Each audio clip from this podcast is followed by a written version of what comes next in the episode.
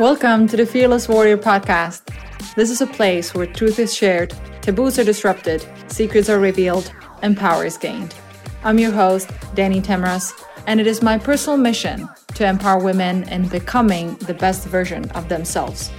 Each week, I'm bringing you inspiring guests to help you build your confidence and mental toughness so that you can live the life of your dreams.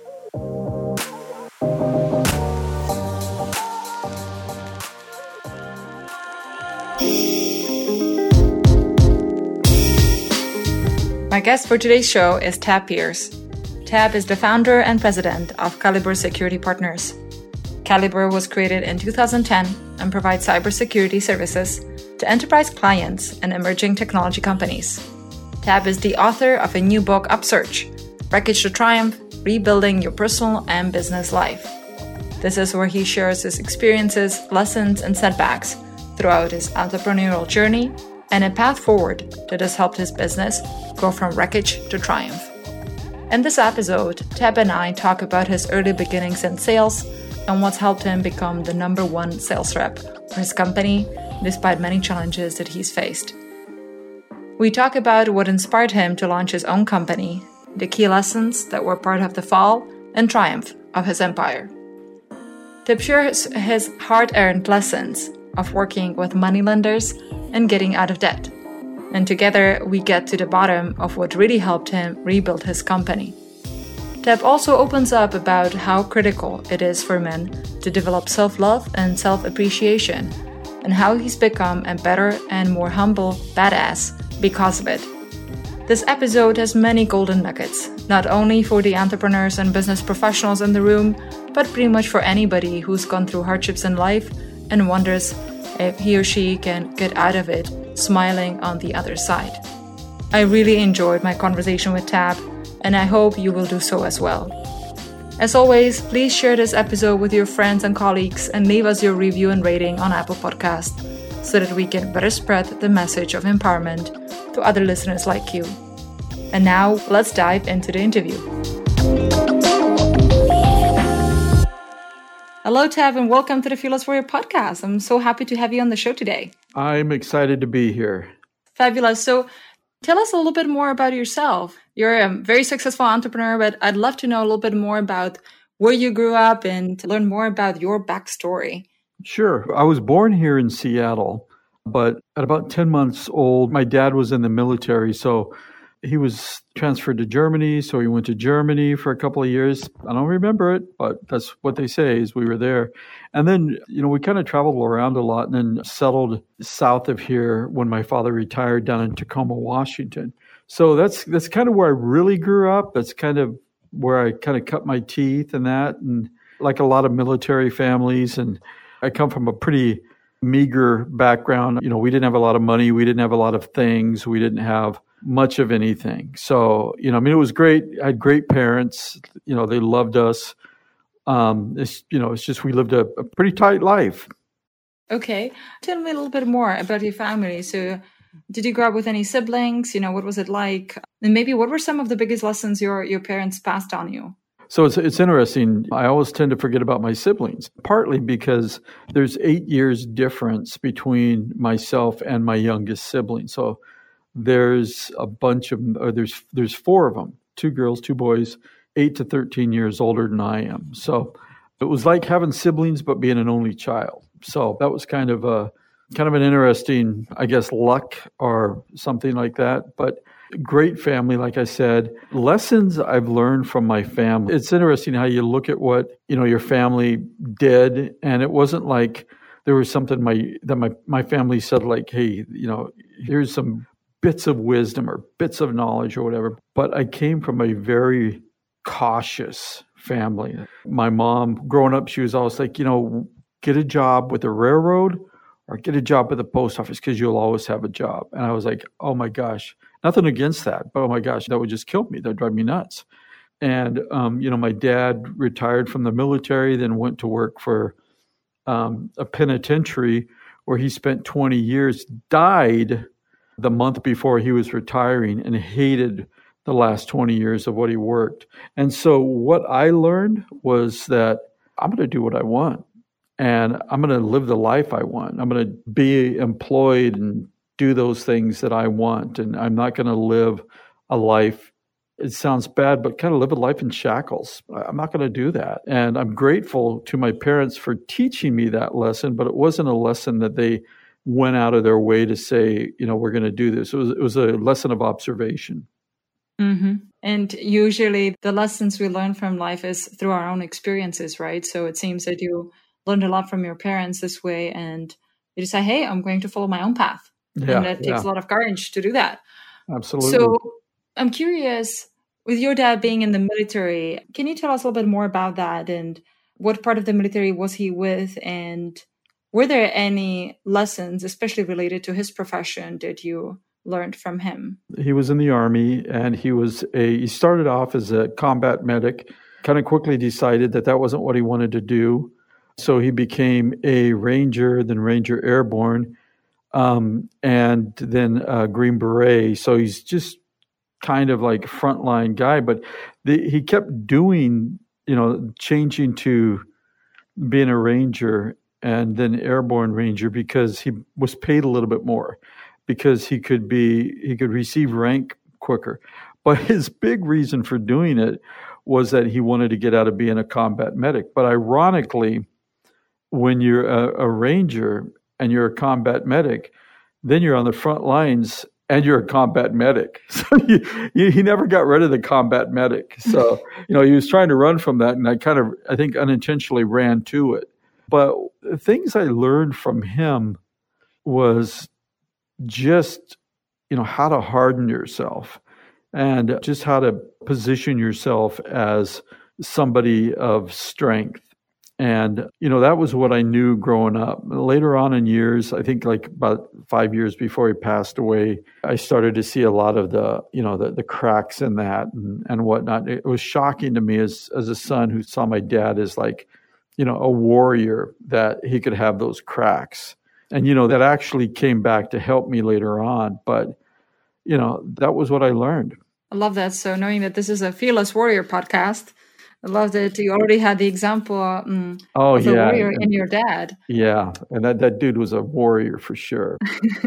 so how did it come to life besides, you know, like teaching you how to harden yourself or maybe grow a thicker skin, be able to take hits in life? What were some other qualities that you associate with him and him being a warrior? It was a different time, right? I mean, I don't know that dads and parents and families – are the way they used to be. I mean, I'm talking about like, you know, 69 to probably like 1976. So, you know, like I said, different mm-hmm. age. And he was just the kind of person that when you had a problem, that was where the buck stopped. You'd go to him and he would solve it. And as I got older, you know, he, he didn't have the capacity to solve those problems. But when you're a kid, you know, he solved it.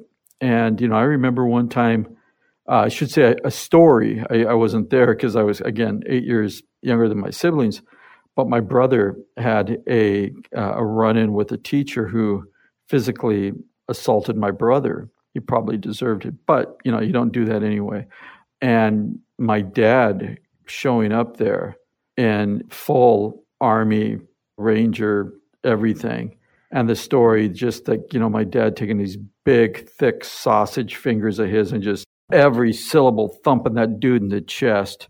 And that was a story that was like legendary in our family of like, you know, kind of don't piss dad off, don't piss him off. And so we didn't. But at the same time, you know, he was a loving guy. He wasn't abusive. He wasn't, you know, mean. He was just, you know, kind of a hard ass, but a good hard ass. I don't know if that makes any sense. Yeah, it does. You know, like a tough love. Yeah, exactly. Awesome. So maybe shifting gears, tell us a little bit more about your early beginnings in your career. Yeah. I believe you started in sales, right? Yeah. So, you know, we talked about my my mom saying, get a job with the railroad or get a job with the post office. And because I was the only one in the family, I just didn't know when to shut up.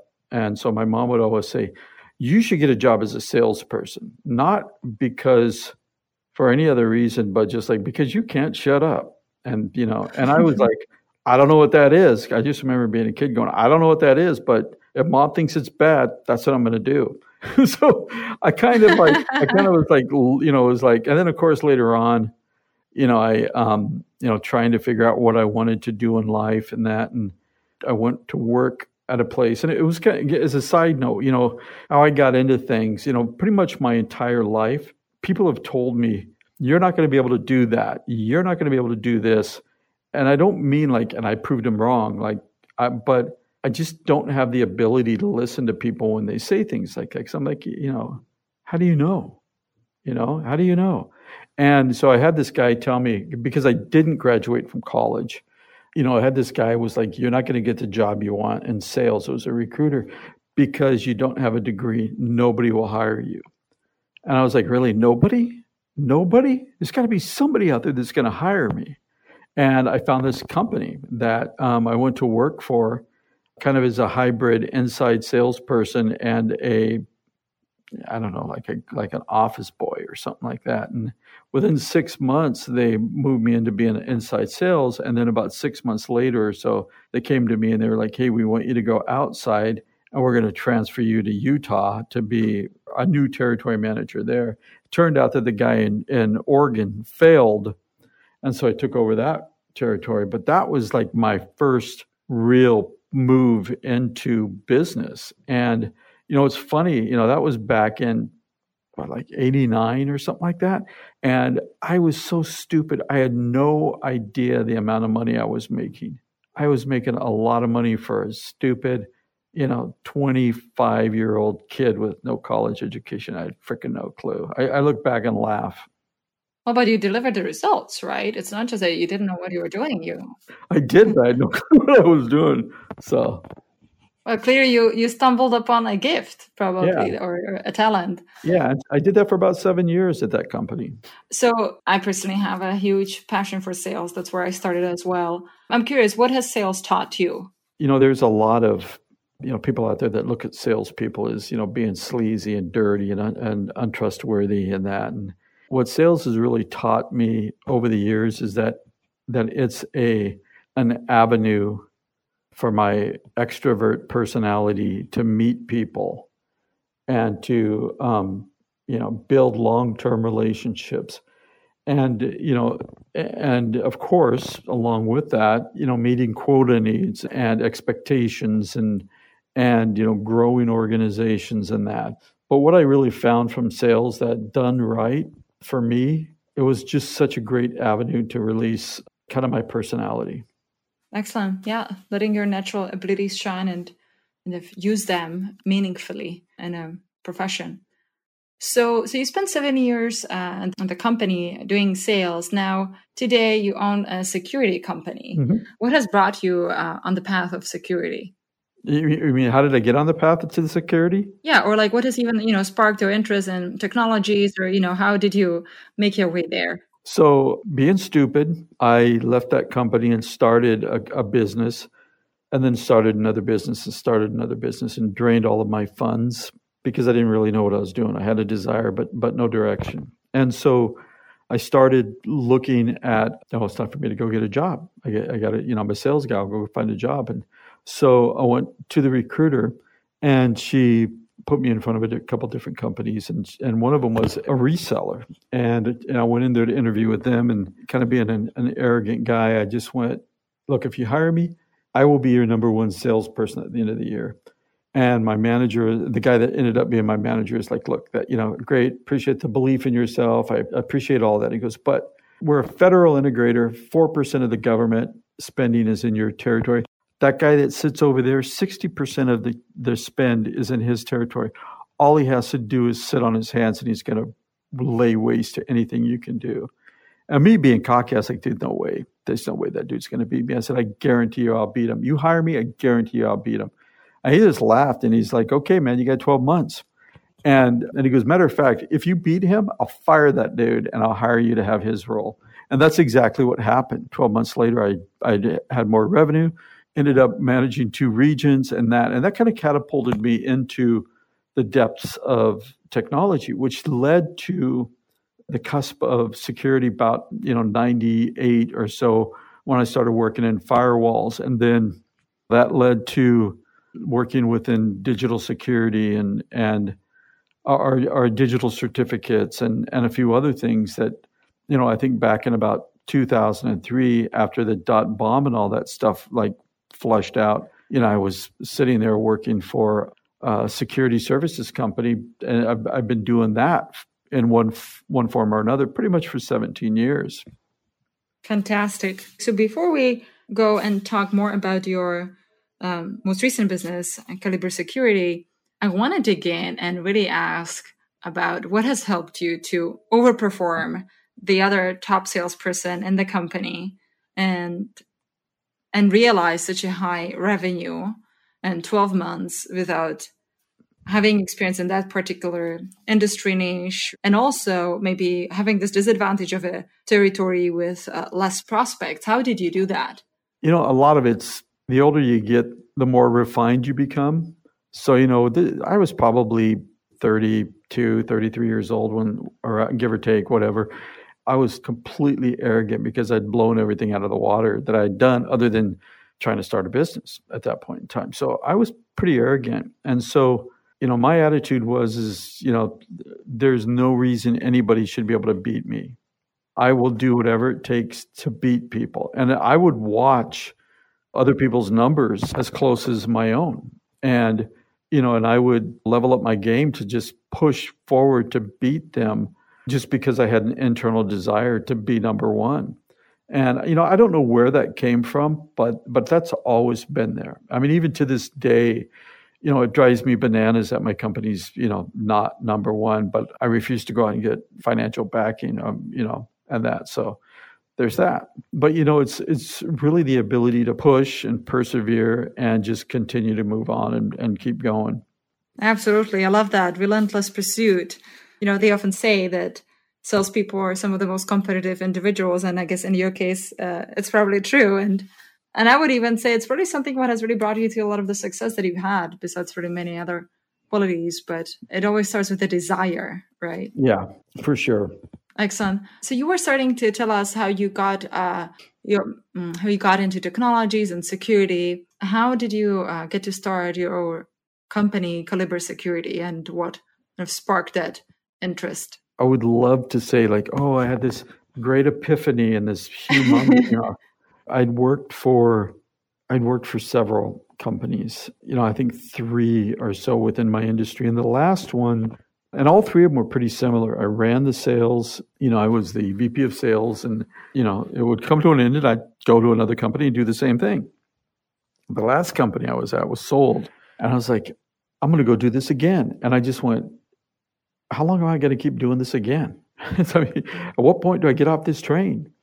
So I thought about it and I went, you know, I'm going to think I'm going to start my own company. And, you know, I went back to my wife and talked to her about it. And, you know, she was incredibly supportive, but I'm sure she was like, so this is business number seven and the first six failed miserably. So why is this going to be different? But she didn't say that. So I started it with this really grand idea of maturing security, you know, being able to help organizations kind of paint a, you know a complete vision of their security and you know and the other thing was I was like you know one reason I'm going to oh one of the uh, two of the bigger reasons was I was tired of there being a buffer between me and my clients. So the buffer was the senior leadership or the ownership of the companies where they were just like, hey, we're going to do this this way because it's best for the company. I was like, oh, that's just stupid. We, we shouldn't do that. So I wanted to get away from that. And the last thing was is I kind of was tired of working with assholes and I was like I'm not going to work with them anymore.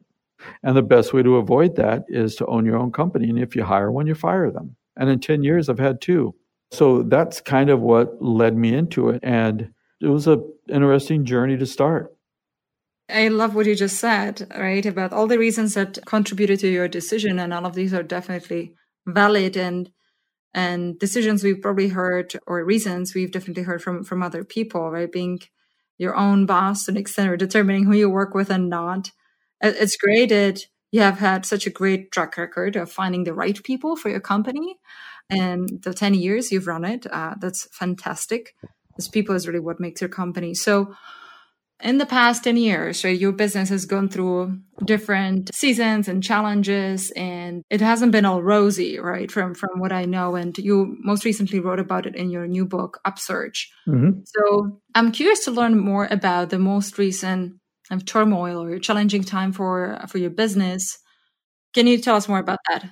So, you know that part I said about, you know, me being arrogant and full of it and like I can do this and as a salesperson, that can backfire on you if if you don't check it.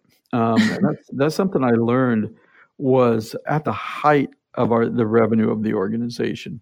We had a lot of people in the company. We were doing what I thought was really well. And you know, we had this weird dynamic between me and my accountant because the my accountant was my well, he, he's not my accountant anymore. He's still my son, and he still works for us. Uh, but um, he's not in that role. But when we were going through this, you know, we had this weird employer employee father son dynamic.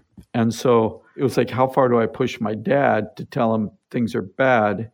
And me being like, okay, it's my son. He doesn't know what he's talking about. You know, flip that around. He knew what he was talking about. I wasn't listening. And so there was a lot of things that kind of came together. One of them was that we had a contract with eight people that was due to renew. And that renewal just kept getting pushed off and pushed off and pushed off. And we were like, you know, we got another week, got another week, and I got another week. And it went like eight weeks. Well, eight people, eight weeks, sitting on a bench, small company. It's just a bad situation because we're draining funds. At the same time, we had a business unit that just wasn't meeting expectations. They were a financial drain on the company, but it was easy to hide that because everything else was going so good. But then when when all that other stuff that that kind of shined this big light on this group, and so my son came to me, who's my again my accountant, was like, "Hey, we have a problem," and I'm like. Duh, we, no, we don't have a problem. Well, this is going to, he goes, no, you need to sit down and listen. Cause he kind of got reached a point of like, I, I just got a hard line my dad. And he was like, you need to sit down and listen. And I remember sitting down and listening to him going, okay, I'll listen, but just like gathering information so I could challenge whatever he said. And the more he talked and the more he showed me what was going on, the more I just kind of like went, oh my gosh, we're freaking screwed. To follow that up, because I was still in a let's let's solve this problem. We took out a really bad loan and in hindsight, we should have made different decisions. We should have looked, you know, asked different questions of ourselves. But when everything shook out, we were $750,000 in debt to 18 different creditors. And, you know, it was, it was emotionally devastating because everything, all this, you know, I don't want to say I had a big ego, but I was, I was flying pretty high. I was feeling pretty good. And that really knocked me down. And I, you know, emotionally spent well, I spent years, but the first two weeks were memorable in a bad way. So that was the pain. Thank you for sharing. This this must have been definitely a very hard time for, for you, and also knowing that basically a uh, big part of your business, uh, you know, is a, it's a family business, right? You mm-hmm. have your family working with you, so that makes things a lot more complex. I'm curious. So, what did you do about that situation? So, you find yourself in debt. How do you go about it? There were a lot of things we had to do, right? I mean, it wasn't like, okay, let's do this, this, this, and this, and, you know, we're done. I mean, it was, you know, me managing my emotional side, right? I know this warrior's a big, just a big part of this podcast. You know, I mean, people would look at me as a warrior, and I was so emotionally weak. It was like I was a warrior dragging his sword into battle because I had no other option but to show up but I did not have the strength to pick the sword up. That was part of it. The other part was deciding that, hey, we, we need to disband this business unit and let people go. And because of all the turmoil that was was obvious inside the company, you know, a lot of people just left on their own, you know, including a minority business owner of mine who the year before was trying to figure out how I was going to buy his 26% because we, we didn't really get along well and he wanted a lot of money for it. To a year later, him just going, "I want out of this. I want to be absolved from any of the responsibility. Here's your 26%." I was like, "Oh wow, okay." So all I had to do was screw things up massively for you to give me the 26%. But I wouldn't have done it that way if I had a choice. But then there was this bringing our employee count down to the bare minimum. So that was one thing that that kind of happened organically. Some of it didn't, but most of it did And the other part was trying to figure out who we're going to pay when and how we're going to relay that information. And then how do we go out and find, you know, business to pay it. And all of these 18, there were two. One of them was a hard money lender who did everything over a three year period, but actually show up and break my, my kneecaps. But everything else they tried. That is an interesting story. It should be a like a, a I don't know what you call it, like a, a thriller, like a Friday the 13th kind of thing, because it scared the hell out of me. Wow. But um, the other was the IRS. You know, those two. So, I mean, a lot of my time, aside from trying to drive revenue, trying to manage the organization of, of you know the employees trying to manage these other you know the 16 that we owed money we had this hard money lender that was ruthless and we had the irs and the irs and that hard money lender we spent a lot of time talking to our attorneys going back and forth and then part of this was also like this minority owner who was just not helpful. I'll leave it at that. It was like a storm constant storm. Oh yeah, that sounds like a giant storm, like a hurricane. Yeah. So this must have felt pretty scary, or even just probably imagining, hey, there will be one day we'll get through this and things will be better. It must have been pretty hard on you. Or like, how has this affected you as a as a person? Well, you know, the human mind's pretty funny, and I don't mean like ha ha funny, like scary funny. But you know, never did I sit back and go, you know what? When I'm done with this, I'm going to be a much better person. I'm going to have this, this, this, and this. I sit around and going, I'm a fake. I'm a fraud. I let people down. What kind of friend am I? What kind of husband and father? And, you know, I remember watching Wesley Snipes, something about him going to jail for tax evasion. And I'm like, I'm going to jail because your mind just does all these tricks on you you know, and I find out later, I go talk to the attorney. I'm like, what's the chance I go to jail? And he goes, nobody goes to jail for what, you know, for not paying their taxes. You know, that dude did some bad stuff intentionally. But you go through all this stuff, all this horrible stuff. And, you know, I didn't look and say, where's the end? Everything was what's, you know, early on was like, what's in front of me? How do I handle that today? And it took a long time before I had the big picture in sight, and a long time before I realized that, hey, you know what? We're going to actually do this. We're actually going to pull this out. And my reason for doing it early on was not like I'm going to save my company. It was like I'm I owe the IRS two hundred fifty thousand dollars, and that's my goal. My goal is to get them paid up. But then after, over time, I started to realize that that was going to happen, and that other things were happening. And then I kind of started to, you know, slowly but surely become the warrior that people saw me as. And that was kind of where I transformed and where I went, you know what? I kind of am actually now a badass. Before I thought I was a badass, but now I'm kind of a humble badass, as humble as I can be. You know, I mean, let's be honest. It's the best badass yeah. a humble badass. I support that. I mean, it's important to have confidence and belief in yourself, but yes, there's there's a fine line, and sometimes it's hard to see. And I'm so glad that you've learned so much uh, through this experience, no matter how challenging this must have been. You know, one thing that you said that really resonated with me was that you focused on what was ahead of you every single day and also what you could manage that day, right? Like not making it 10 times bigger, even though this was a very challenging situation. I think that's actually very smart. Yeah.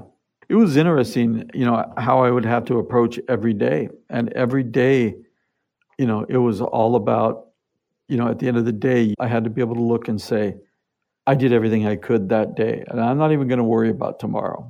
You know, tomorrow might not happen, but today it's going to be a good day. That takes a lot of strength and, and maybe even just um, self love and acceptance uh, to acknowledge yourself uh, in these times and know that you gave your best and tomorrow you can continue but today is what you have and that's and tomorrow is not guaranteed right yeah self that that self-love and self-appreciation and that man i had to grow into that. And that's something i really hope you know anybody str- i mean right now struggling is just quickly grow into that. I'm happy uh, to to hear that that's um, that's what you've learned and this is something that you needed to develop. And I wondered how was it for men to develop self love or self appreciation in a way that's you know it's, it's, healthy and helps you stay kind of that that bad, humble badass? Or how was that for you? Because I wonder whether this is something that men do naturally or whether they struggle with curious about your perspective I think men are really good at covering up their real emotions and their real experiences. And they're not vulnerable. They just do everything they can to present an appearance of everything's okay, or I'm good, or I'm this, or I'm that. I don't know that women do that as much. Maybe they do, but most of the women that I've run across are usually much more grounded in who they are, much more grounded in their emotions, just generally. I mean, what they see in men sometimes i'm like i don't, I don't get it and i say that because there's a lot of times when when i had have run across people they've read my book or that they find out about it uh, you know especially men and they'll just like open up and just be like oh my gosh i don't tell anybody about what's going on i don't tell anybody about all this real pain i'm like well you need to i mean you don't want to go around going being weak but you need to be vulnerable in your strength. You need to go, yeah, man, I got my, my freaking life sucks and this is going wrong and this is going wrong. But I'm doing these things to make it better. And be vulnerable and weak from from a point of strength. Absolutely. And I'm so glad that your example and you writing that book has inspired many men to open up to you. As yes, it is also in my experience that I've observed that men do not open up easily. And even with their partners or even their closest friends that can be mm-hmm. still hard so so that's why i thought it was important to talk about that and it's interesting like for women it can be equally hard in different situations like we may open up more to our girlfriends but it comes up differently i think for women. And uh, let's say for for me in terms of the vulnerability that was most um, difficult especially in my work environment where i thought i needed to be strong and you know always deliver and have it together and you know always show and provide value versus i can provide value yet be vulnerable and yet be okay with not being perfect and making mistakes occasionally. So um thank you thank you for sharing that and actually if you if you don't mind sharing what has helped you grow into the self-love i think probably what got me there was emotionally hitting rock bottom and i believe i hit rock bottom i mean I hope I did. I hope I never experienced anything worse. But I think hitting rock bottom and my whole identity was tied up in my company. I mean, my company had a good day. I was like, I'm the man. My company had a bad day. I'm like, I I suck. My identity was my company. And once I broke away and said, you know what? The company's its own identity the company sucks. Okay, yeah, I had a big, huge hand in getting it there, but I don't suck. And I'm not my company. My identity is not equal to the company's. You know, if the company is failing and horrible, I am not horrible. If the company is just off the hooks amazing, that does not mean that I'm amazing. I am as often and as much as I possibly can the same guy all the time. And that was one of the things that really kind of catapulted me into feeling good about myself and, and loving myself and, and that. And, and of course, you know, along the way, you start getting some wins and you're like, wow, I did that. Often we're looking for these big, massive wins, like, you know, I'm going to be debt free. I'm going to, I'm going to pay off that $750,000 and we're going to be back in the saddle in 12 months, which I actually believed. It took us, I've got a theory that anything I believe can happen. I should come up with a conservative idea and then multiply that by three. It's gonna that's how much time it's actually gonna take me. It's almost accurate. It takes me three times longer. But nobody wants to buy a book about called 3X. Anyway, what I learned was that all these small wins along the way added up to a bigger one uh, and a bigger one. And pretty soon I wasn't looking at, we weren't looking at 18 different people that we owed money to. Pretty soon we were looking at 12. And eight and seven and six. And you know what I mean? And then we started getting better. We started getting stronger. We started finding opportunities and deals and becoming really good at that. All of that led up to me starting to feel better because I started to see successes. And that's really important is that we start to see successes. But those successes, we can enjoy them, but we have to remember that that those are the company's successes. And I'll enjoy them as much as I'm able to enjoy them before I need to go back out and say, okay, I got to go back and do this. But I'm not tied to the ultra positive or the ultra negative that go on. That's such a transformation. And I'm, I'm so glad that uh, you were able to, to make that leap I had another interview where we talked exactly about a similar scenario where Sarah Rogers, on, I think it was episode three, she also talked about how she tied her self worth to her career. Mm-hmm. So in your case, it was it was your company, but very similar um, scenario. And um, you know, I, I, kind of had another mistake, or I made another mistake myself in that regard of tying my self worth to my appearance, and uh, and even just lying myself that that was the case for a very long time yeah so that this can cause some serious challenges for for any individual and i'm glad that uh, you were able to overcome that. So you mentioned several golden nuggets in terms of how you started pivoting and helping your business get back on the right path.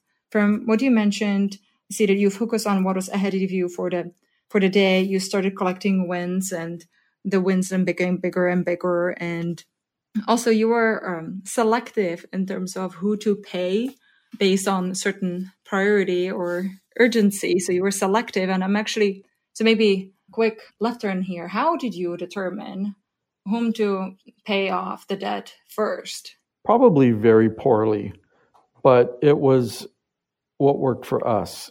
You know for some of those were friends some of those were people that you know that that had loaned us that maybe they weren't like close friends but they had loaned us some money. A couple of them were you know i think two of them were past employees that we owed a decent amount to of like uh, reimbursement stuff like that. And so the first thing i was is like you know people with a face let's pay them off. You know what i mean by a face is that i knew them. You know i knew who they were. Or i could i could see their face. It wasn't like the irs that you know that was this big huge massive you know, agency. And so we went around, we went about doing that because I wanted to, you know, I was already like behind with with those people, and so I wanted to make that right as soon as possible. So so we did that. Uh, one of the things that I did, and I didn't realize just how powerful this was, but every once in a while, either those individuals or you know the hard money lender was the worst. They would come to me and they would say, "Hey, you need to pay this." And if you don't, we're taking legal action. And I would get that quite often. And I would push back because I felt like I was painted into a corner. And I'd say, You take legal action and I will file bankruptcy. And nobody gets their money back except for the IRS because they always get their money. But nobody else gets their money back. I would just throw that back at people and they'd get mad, but they'd go away. And I didn't realize the power that I had you know, that was one of the things that, you know, I wasn't towards the end where I was like, man, if I would have realized that, I would have been much more formidable. And that is that if you owe people money, I felt beholden. I was like, hey, I'm sorry, I can't do this. Hey, I'm sorry. And I try to be overly aggressive on my ability to pay them back because I didn't want I didn't want to hurt them or I didn't want to not I didn't want to, you know, be displeasing. And what I found out later on was that you know what? I'm the one that owes them the money.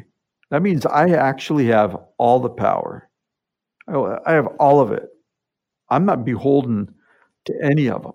Now, I'm going to pay them back, but it's on my schedule because you loaned me money, which you knew was a risk. I took money and I knew it was a risk, and here we are. I have the power.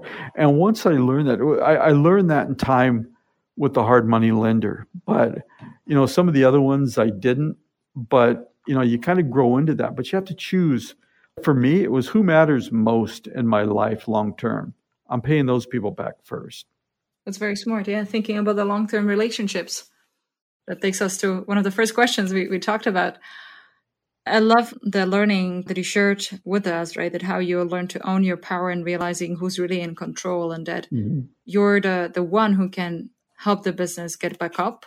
And, and if others didn't give you the option to do that, or then they probably wouldn't see their money anyway. Yep. So that was very smart. So if we were to summarize it, are there any other kind of mindsets or strategies that really helped you rebuild a business, right? Or even just from, from what you shared with me, I think your company was at about 50 employees when you were at your height, right? And then you downsized to about three or so. Yeah, is, that, is that correct? Yeah. yeah. Yeah. So it was a massive change, like massive change from resources and uh, just even being able to keep up with the work and um, even three people going after new deals. I imagine you probably were the key salesperson I on was, the team. I was it for most part. Yeah. Yeah. So that put that put a lot more pressure on you as well. So just to summarize it, what were the keys uh, that help you rebuild a company? I would say more important than rebuilding your company is rebuilding you. The thing you have to do is you got to be careful what you watch. And I would say that anytime. I don't watch the news. I don't listen to the news. I don't freaking give a crap who becomes president of the United States because I'm doing my thing.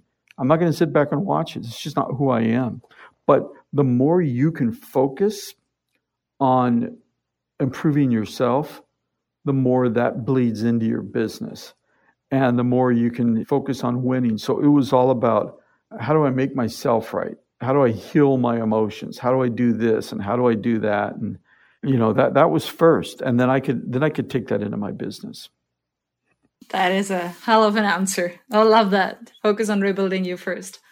Okay, so now I want to talk briefly about your book. You recently published Upsurge. What is the message you want to share with with the audience through this book? My experience with that book uh, continues to evolve. You know, early on, it was a way for me to heal. You know, the first couple of chapters I wrote, I wrote because I was trying to heal. I was trying to motivate myself. I was trying to get myself clear and focused as the book went on, it became like I, I, was done. I was out of it. I was better. And if you read the book, you can see kind of this like, it was just like this person that's trying to motivate themselves and get themselves excited and, and other people all the way to the end of like, hey, this is this is where you end up. So that's one of the messages. And the, you know, the message I want people to get is that you're not alone that people do this and as crazy as it sounds and this is this is the ultimate message where i'm at today you know as I, i've given speech after speech after speech and i talk about the importance of planning because i, I consider myself a an elite planner and i talk about you know asking great questions and i talk about you know eliminating the negative or not the negative eliminating the unnecessary all these things the bottom line is is that all of this leads to the ability for people to outlast everything. And that is the message that ultimately I want people to get is that you can outlast everything. It may not be pretty, it may not be easy, but you can outlast everything. And that's actually the, I, am in the midst of writing my second book, and, and that's right now the title is Outlast Everything, because I think that is what people need to kind of get into their head is no matter what happens today, at the end of the day, there I am. And I'm always going to be there. And all those other people are going to come and go. And I'm always going to be there. And so that's the message I want people to get is that, you know, you don't have to be strong, but you have to have the you have to have the belief that you're going to outlast everything. That's a powerful statement to almost wrap up the interview. I'm ready to read the book and I can't wait to see the second Outlast Everything. I'll definitely put the links to the to the show notes so that listeners can find it and uh, can um, take a look at it yeah. themselves. Um, and congratulations on your launch. I know this is a big deal and I hope that it will actually reach many people because there is so much wisdom in what you share today. And um, I really appreciate the, the time uh, you spent with us to, to share your story I do have a couple of last questions that I want to ask you. I'm curious, what advice would you give to a struggling entrepreneur who's on the verge of bankruptcy and doesn't know where to turn? The first thing I would do say is what I said earlier is don't connect your identity with your company's identity. You know, get that out of your head. Companies fail all the time and don't be so proud of yourself to think that yours that you're different Okay, companies fail. You just pick up, you move on, you go forward. If if your company is valuable and you see that you can overcome these things. I'm talking about like, you know, you don't look and say, "Man, if everything was really good, this is a freaking crap storm and I'm never going to make any money, so I don't want to do it." If then you quit, you just stop. But if there is value in your company, just dial in and just hunker down and just make a plan, make a plan and follow that plan and just live it and overcome it because it is unbelievably satisfying to sit on the other side of that and go, damn, what a ride. I never want to do that again. And I would be an idiot to want to do that again, but here I am and it feels great. So that's the thing I would tell the people is that, you know, somebody on the other side who's lived through what you've lived is saying, it's much better on this side than it ever was when my company was in its heyday beforehand. That's a wonderful answer and wonderful advice. My final or final two questions. Uh, number one, this is a question I ask all of my guests. What does being a warrior mean to you? It means that I'm not perfect, that I can be vulnerable, I can let people see my vulnerability, I can make mistakes. I can be wrong. I can be hit hard. I can have really bad days or months or weeks or whatever. But as a warrior, I don't know any warrior when you, I don't know a lot of them, but like in the movies, I don't know many warriors that come back and you're like, damn, that's a perfect, shiny coat of armor that you have. That thing looks awesome. No, they all come out, they all come back beat to hell. That's what a warrior does. Is a warrior goes in knowing they're going to get their ass handed to them and they go in anyway and they go in and do it and they know that they're going to come out and they're going to be better. I love that. Tab, any any parting thoughts you want to share today? Yeah, I do. There's one. I want to help people. I really want to help people. And I tell people this all the time. Um, you know, if they want to go to tabpierce.com, it's not a great website, but it's got some stuff there. But the main thing I want to tell you that it has there is a contact form that people can reach out to me and contact me and talk to me. And if they think I can help or they think, you know, they can, you know, bend my ear or whatever, I'm here. Just reach out. Terrific. That was actually going to be my last question. Ah, Where can right. people find you? Um, yeah. Any social media platforms outside of your website? Um, just you know, you know, I, obviously business. So I'm I'm big on LinkedIn, Facebook. I've got a big following on Twitter, but does anybody use Twitter?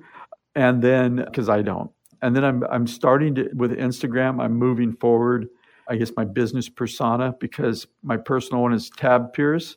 And being as clever as I possibly could, I came up with the Tab Pierce as my business one. So the Tab Pierce is kind of the one I use mostly now. Excellent. We'll put everything in the show notes so everybody can find it and contact you Fantastic. for more information. Awesome. I loved this. This was amazing. Well, thank you. I really appreciate that. I really enjoyed the conversation. I learned so much. Wrote a lot of notes myself, and I wish you all the best. And I hope that your business continues to grow as well as you continue to nourish the self love uh, for yourself and continue to rebuild yourself into a better human being as you are today. Thank you. We'll be back next week. Please make sure to share this episode with others and let us know what you thought. Please write us a review on, on Apple Podcast. Send me a note with your feedback, with your questions, or whom you'd like to see on the next episodes. And we'll be back next week. Thank you and have a great rest of the day.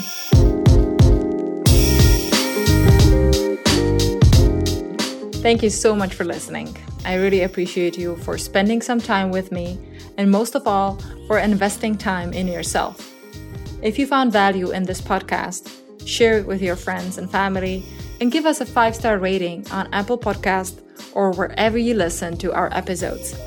This will greatly help us spread the word and help others find it more easily. If you want to know more about what I'm up to, you can find me on Instagram at Denny Timras. Shoot me a note and let me know what you thought of today's conversation. I always welcome any feedback or questions. Remember, now that you're here, you're part of a tribe. In this tribe, we care for each other. We lift each other up as well as share the raw, honest, unpolished truth that we often need to hear. So before you go, think about the next best action you can take to get you on your path to success. Don't wait for tomorrow, make a commitment and do it now. Thank you again for listening. We'll be back next week. Until then, have a great day.